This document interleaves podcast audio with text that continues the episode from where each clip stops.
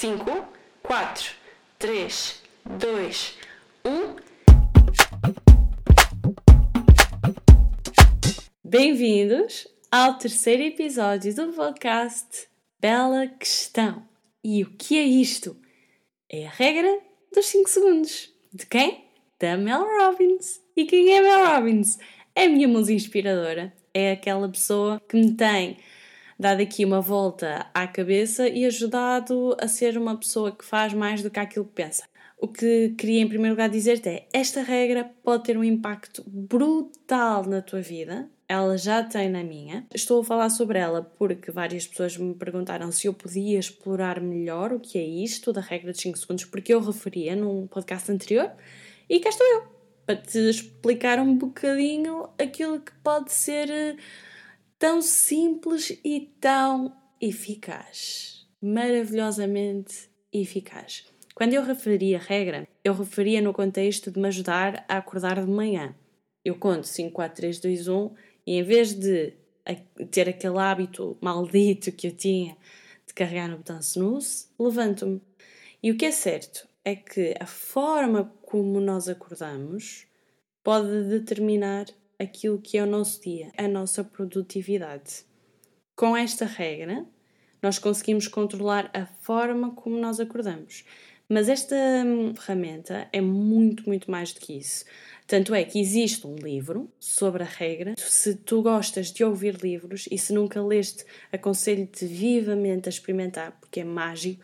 É como se tu tivesse um mentor a falar-te diretamente ao ouvido e ela então leu o livro, está, está disponível na, na app da Audible, é aquela que eu utilizo para ouvir livros, existem outras, mas eu só conheço esta. E então, nesse livro, ela vai explorar as várias formas como a regra pode ser utilizada no teu dia a dia. Ela fala em exemplos concretos, desde controlar hábitos ou alterar comportamentos, a conseguir controlar ansiedade, a conseguir uh, avançar com projetos, superar perdas, superar depressão. E eu sei o que é que vocês devem estar aí a imaginar. Ai, uma regra mágica, queres ver? Ah, pelo amor de Deus. Eu percebo o que vocês estão a dizer, ela também percebe o que é mágico nesta regra, que é o que ela trabalha é a ação, o controlo sobre a nossa ação e a ação vai ajudar a nós termos controle sobre aquilo que nós pensamos. Quantas e quantas vezes é que nós, para além da questão da hesitação, não damos por nós a fazer o ciclo vicioso do pensamento? Pensamento, pensamento, pensamento,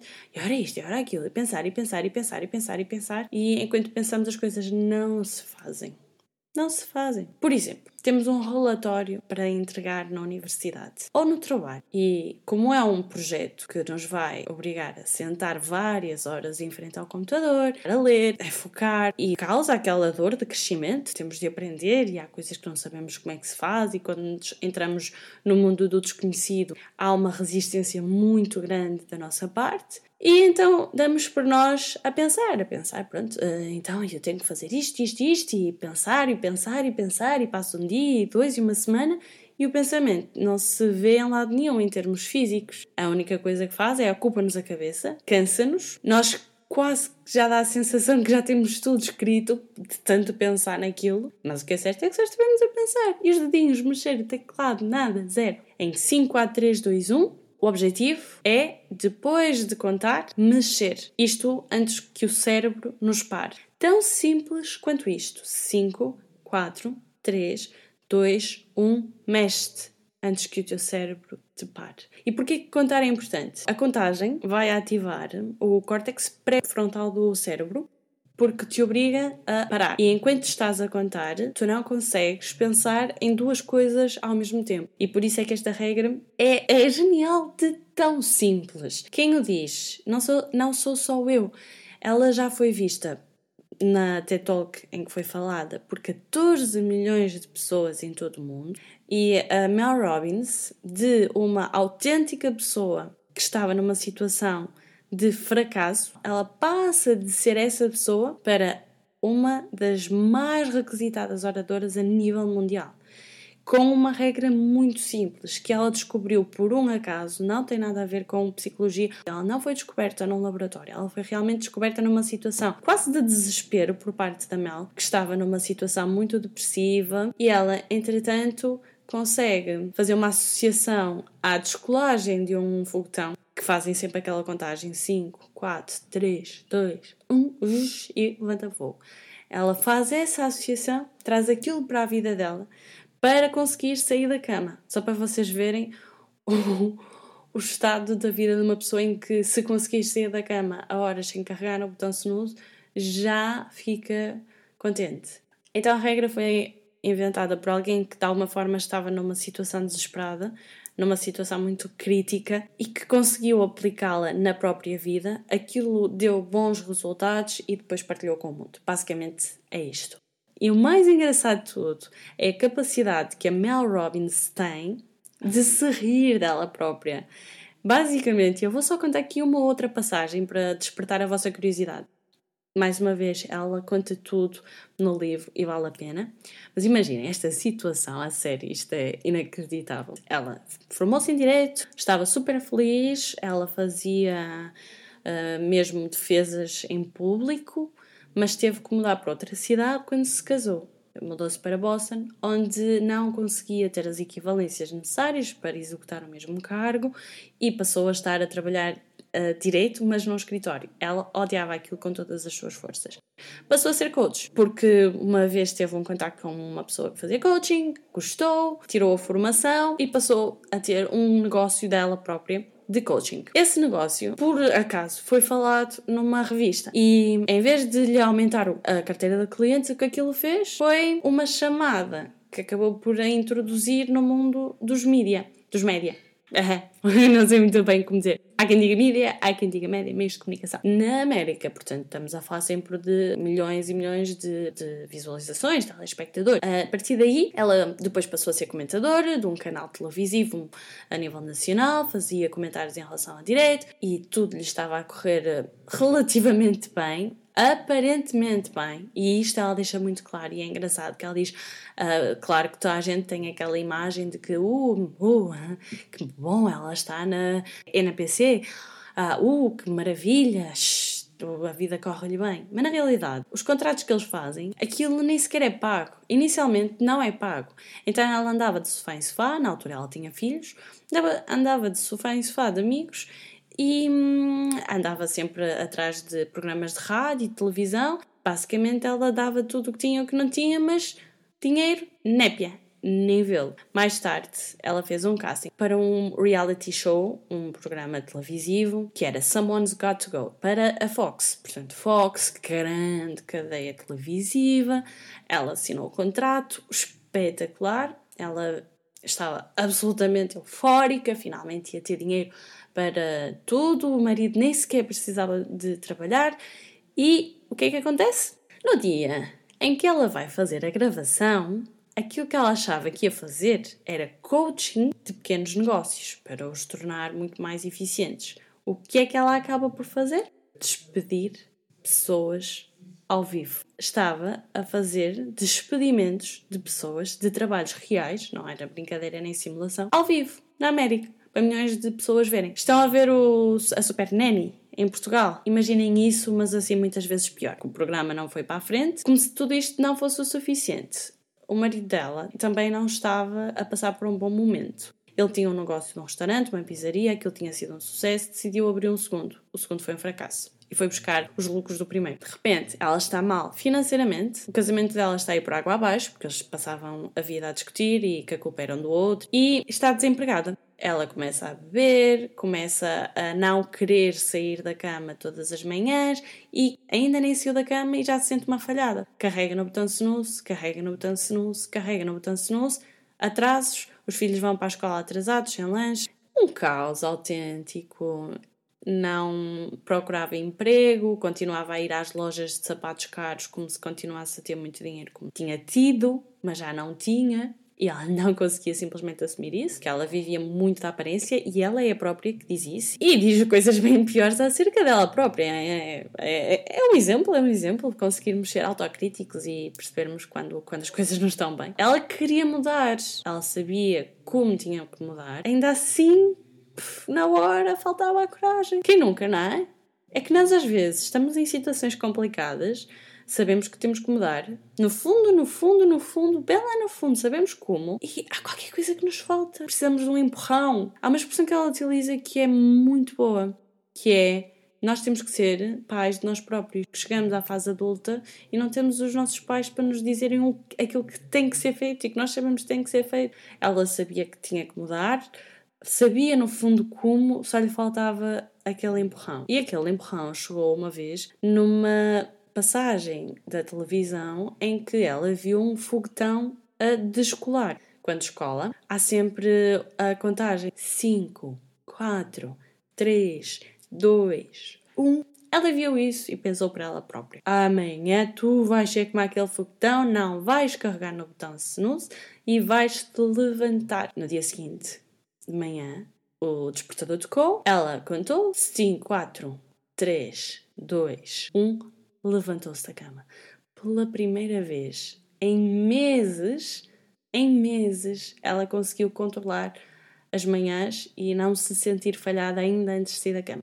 Como aquilo resultou, ela continuou a fazer nos dias seguintes e depois começou a pensar: ok, se isto resulta para sair da cama, há de resultar para outras coisas. E então começou a fazer para coisas mais simples, mas que lhe causavam stress, como abrir uma carta das finanças, 5, 4, 3, 2, 1 Pega na carta. Porque é que contar é importante? Enquanto contas, não pensas. Enquanto contas, não inventas desculpas para não fazer. Enquanto contas, preparas-te para a ação. Pelo menos, com esta regra, ela aos poucos e poucos conseguiu começar a levantar-se, a fazer o que tinha que ser feito, a reformular todo o seu CV, a, a começar a procurar emprego, pequenas decisões de 5 segundos começaram a endireitar a vida de ambos. Entretanto, pouco tempo mais tarde, ela foi convidada a fazer uma TED Talk, mas ela não, não se sentia de todo no, no seu auge da profissão, porque tinha a sua autoestima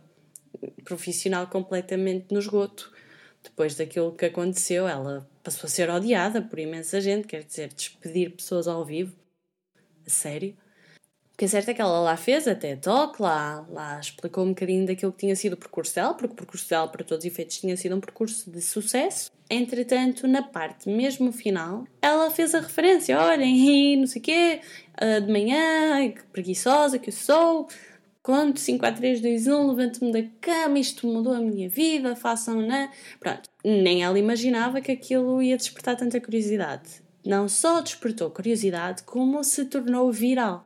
De repente, o vídeo foi visto por milhões de pessoas. Ela começou a ser contactada por causa da regra, começaram a ver pessoas e testemunhos a dizer-lhe: esta regra já me ajudou nesta situação, nesta reunião em que eu estava tímido, mas consegui contar 5, 4, 3, 2, 1 levantei a mão e dei a minha opinião sobre um projeto. Ei, esta regra já me ajudou com o meu filho, eu estava, eu estava a perder a paciência e contei 5 a 3, 2, 1, consegui respirar fundo. Ou, ei, esta regra está-me a ajudar a superar a morte de o meu irmão, 5 a 3, 2, 1, passo a passo, vou conseguindo levantar-me e fazer aquilo que tem que ser feito. E, e foi assim que tudo começou. Ela, com esta pequena menção a uma técnica que ela utilizava para conseguir fazer as pequenas coisas e não hesitar e não arranjar desculpas e partilhando-a com o mundo, ela começou a, a ter todo o retorno. Aquilo que eu mais aprendi do livro foi perceber esta questão de que há mesmo um sistema cerebral que nos bloqueia quando é para mudar, tal resistência à mudança. Porque o que o cérebro faz é tentar proteger-nos há uma parte específica do nosso cérebro, eu já, já referi, que é a parte do lagarto, quando nós vamos fazer determinada ação que mexe com a nossa zona de conforto. Porque, para todos os efeitos, como esse cérebro é muito primitivo, ainda vem dos tempos em que um humano estava na selva e, se fosse abandonado pela sua comunidade, morria, a renegação dos pares podia significar a morte. E essa parte ainda está muito presente nos dias de hoje. Ou seja, o cérebro ainda fica em pânico quando há o risco de uma sociedade nos renegar. Quando na realidade, imaginemos, num discurso em público, o máximo que nos pode acontecer é as pessoas não gostarem. Pronto. Pode causar danos morais, mas não nos causa a morte, com certeza. E então, como nós temos este sistema que se ativa em momentos decisivos, nós temos que saber desligar esse sistema. Contando 5, 4, 3, 2, 1, conseguimos fazer como uma reiniciação ao cérebro. É como desligar a televisão, voltar a ligar. Por isso é que muitas vezes não é possível simplesmente criar uma mente positiva com pensamentos positivos, porque trocar de canal não é suficiente. Muitas vezes o que é preciso é desligar e reiniciar. Por que é que não funciona da forma contrária? 1, 2, 3, 4, 5. Porque quando nós fazemos 1, 2, 3, 4, 5, nós já estamos programados para continuar. 6, 7, 8, 9, 10. 11, 12, 13, 14, 15. Mas quando é ao contrário, não. Chega ao 1 e alguma coisa tem que ser feita. Até porque nós já estamos habituados a isso, seja na passagem de ano, 5, 4, 3, 2, 1, champanhe por todo lado, seja noutra situação qualquer, seja para hum, os carros de uma corrida partirem 3, 2, 1, alguma coisa acontece. Perceberam a ideia? Quando se chega ao 1, há uma necessidade de ação. O desafio é, no momento em que vocês sentirem uma hesitação, lembrarem-se, vamos desligar a televisão do cérebro e voltar a ligar. 5, 4, 3, 2, 1 e fazem o que têm que fazer. Uma hum, aplicação que eu achei muito, muito útil, sobretudo para mim, e que pode ser útil para quem possa ter uh, o mesmo desafio, é ansiedade. Há pessoas que têm ansiedade, por exemplo, de voar em aviões. Eu confesso que também tenho. E então ela fala da forma como ela própria utilizou a regra para conseguir contrariar essa ansiedade. Ela prepara-se mentalmente antes, que ela vai fazer uma viagem, então vai pensar qual é o objetivo daquela viagem. Imaginem que é para ir para as Bahamas, ou que é para ir para uma conferência, ou para ir visitar um familiar.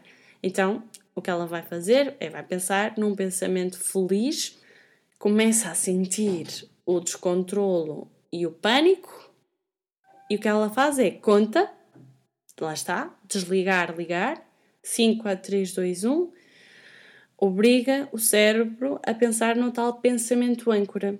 Desliga, 5, 4, 3, 2, 1 e volta a pegar no pensamento âncora. Isto para andar de avião, mas pode ser utilizado para qualquer altura na vida. Por quem tem crises de ansiedade e hum, sabe disto, Uh, às vezes não é preciso nada para que elas surjam. Está tudo bem e de repente está o, o corpo está completamente agitado. Esta técnica é muito, muito, muito útil para redirecionar o cérebro. 5, 4, 3, 2, 1 e vamos buscar um pensamento que é o nosso pensamento âncora, que é um pensamento que nos promove uh, relaxamento. Pode ser, imaginem, têm filhos, podem pensar no sorriso dos vossos filhos. Imaginem, têm gatos, podem pensar na fofura dos vossos gatos, na fofura dos vossos cães. Ou naquela memória feliz, vocês com os pés na praia paradisíaca. É um pensamento âncora. E isto funciona, eu posso dizer que já experimentei. Esta é uma das aplicações que eu achei muito, muito, muito importante. Uma segunda é a questão da procrastinação. E isto é um facto que eu achei extremamente valioso, porque nunca tinha pensado as coisas desta forma, que é, nós não procrastinamos porque somos preguiçosos. Não tem a ver com preguiça. Não tem a ver com nós termos, sei lá, mente fraca. Não. Tu procrastinas naquilo que te causa stress. Repara, quando vais vestir umas calças, vestes as calças, pronto. Vais tomar um café, tomas o café, pronto quando tens que te sentar para fazer um relatório. Ah, fica para amanhã. Oh não, amanhã, amanhã é dia. Quando tens que ir falar com o teu chefe sobre o teu aumento salarial que já devia ter acontecido há 5 anos, o corpo começa com aquela descarga de ansiedade, de adrenalina. É nessas alturas que nós temos tendência para adiar aquilo que nos causa ansiedade e stress, nós adiamos, porque a verdade é que quando adiamos, no momento há uma descarga, que eu agora não tenho a certeza, mas penso que é mesmo dopamina, que é uma hormona que nos uh, faz sentir bem, e essa descarga acontece quando nós adiamos, pronto, é momentânea. O que acontece é que a ansiedade se vai acumular. Quanto mais nós adiamos, no momento em que formos pegar no assunto, já está copo cheio, copo a esbordar, vamos sentir-nos muito pior. E esta, hum, esta informação de que a procrastinação acontece naquilo que nos deixa estressados é espetacular. O termos consciência disto faz com que, ok, está bem, ok, espera, tu queres adiar para amanhã porque isto te causa stress, mas já sabes que se adiares vai ser pior. 5, 4, 3, 2, 1, senta em frente ao computador. 5, 4, 3, 2, 1, liga para o teu chefe. 5, 4, 3, 2, 1, começa a fazer a pesquisa para aquele projeto que tu queres. Esta é a segunda forma de aplicar a regra dos 5 segundos que eu acho extremamente valiosa, porque desligas a televisão, ligas a televisão e fazes aquilo que tem que ser feito. E uma outra forma que eu acho que a regra realmente é espetacular e pode ajudar quem mais precisa é há momentos de dor, de sofrimento que todos vamos passar, ou que todos passamos, ou o que quer que seja, faz parte da vida. E muitas vezes isso desmotiva-nos a fazer aquilo que nós mais gostamos, a comer aquilo que nós mais gostamos, estamos em baixo. E então, com esta regra, o que nós vamos conseguir é fazer pouco a pouco aquilo que tem que ser feito. Não ficar na cama mais tempo do que aquilo que é necessário. 5, 4, 3, 2, 1. Levantar. Entretanto, o cérebro começa a entrar em paranoia, a pensar, a pensar, a pensar. 5, 4, 3, 2, 1. Pensamento âncora o que quer que seja. Eu acho que vocês já perceberam. Esta regra pode ser aplicada em muitas, muitas coisas e eu posso-vos dizer que comecei a aplicar a regra mesmo para fazer este projeto de Bela Questão. Eu queria muito fazer um projeto, eu sempre quis ter coisas paralelas um, ao trabalho. Andava a adiar, a adiar, a adiar, porque já sabia que me ia dar alguma consumição no início, eu ia ter que pensar, ia ter que ter ideias, ia ter que puxar pela criatividade. Lá está, aquela sociedade de e se isto não correr bem, e se isto der para o torto se der para o torto, qual é o problema? O máximo que pode acontecer é as pessoas não gostarem. Lá está. O cérebro primitivo entra em ação, uma pessoa dá-lhe ouvidos e adia. Procrastina. Quanto mais se procrastina, mais frustrante se torna, porque é como se nós não tivéssemos controle sobre nós próprios. É como se nós fôssemos preguiçosos. Não tem nada a ver com isso. Tem a ver com termos a percepção de que realmente é algo que nos causa algum stress, alguma ansiedade, porque é incerto é sair da nossa zona de conforto, é mudança e o nosso cérebro naturalmente vai resistir. Nós só temos que ter consciência disso e desligar, voltar a ligar, fazer. Quanto mais nós nos tornarmos fazedores, quanto menos pensarmos, e não estou a dizer que não é preciso pensar sobre coisas importantes ou sobre decisões importantes, estou a dizer que para aquilo que nós sabemos que é preciso ser feito, não vale a pena pensar, nem inventar desculpas, nem hesitar. É importante termos uma forma fácil, eficaz e simples de contrariarmos essa nossa resistência. E os 5 segundos podem fazer essa diferença. Se quiseres saber mais sobre a regra, ouve o livro. Se, se te deres bem com o inglês, ouve o livro, ouve a voz da Mel Robbins. E também, se quiseres podes ir ao YouTube e pesquisar Mel Robbins, vais encontrar dezenas e dezenas de vídeos de coaching dela, que ela faz mesmo o coaching para determinados assuntos, vais, vais encontrar lá para tudo, olha, para acordares de manhã, para combater o stress se tiveres que falar em público, para deixares de procrastinar, para saberes como ter uma conversa difícil. Ela o que te dá é sempre dicas muito práticas, simples e depois baseia na psicologia e na neurologia, porque como ela depois começou a receber imensas questões, ela começou a dedicar-se à causa e a fazer investigação sobre o assunto. Portanto, ela há agora uma componente dela muito forte nesta área de poder-te indicar estudos que baseiam e fundamentam aquilo que ela diz. E para terminar, e porque também acho importante trazer aqui esta parte de algo mais científico, há um estudo de um professor de uma universidade na Virgínia que se chama Timothy Wilson e esse estudo uh, empiricamente conseguiu provar o seguinte: o pensar não é suficiente para alterar uma mente para ser mais positiva. Não é de todo suficiente. É importante, ajuda, mas a mente vai atrás da ação, o pensamento vai atrás da ação. A ação reforça o pensamento e não o contrário. E isso ficou provado no estudo, podem explorar melhor, chama-se Do Good, Be Good. Se puserem no Google Do Good, Be Good, Timothy Wilson, um professor universitário da Universidade de Virgínia, e é da área da psicologia, exploram melhor esta questão de que é o pensamento que vai atrás da ação e não o contrário. Se és uma pessoa que dás por ti e pensas demasiado e fazes pouco, 5, 4, 3, 2, 1, faz acontecer antes que o teu cérebro mate a ideia. E com isto, despeço-me. Se virem que este podcast é demasiado longo, também deem-me esse parecer e o que é que mais gostaram, que dúvidas é que ficaram.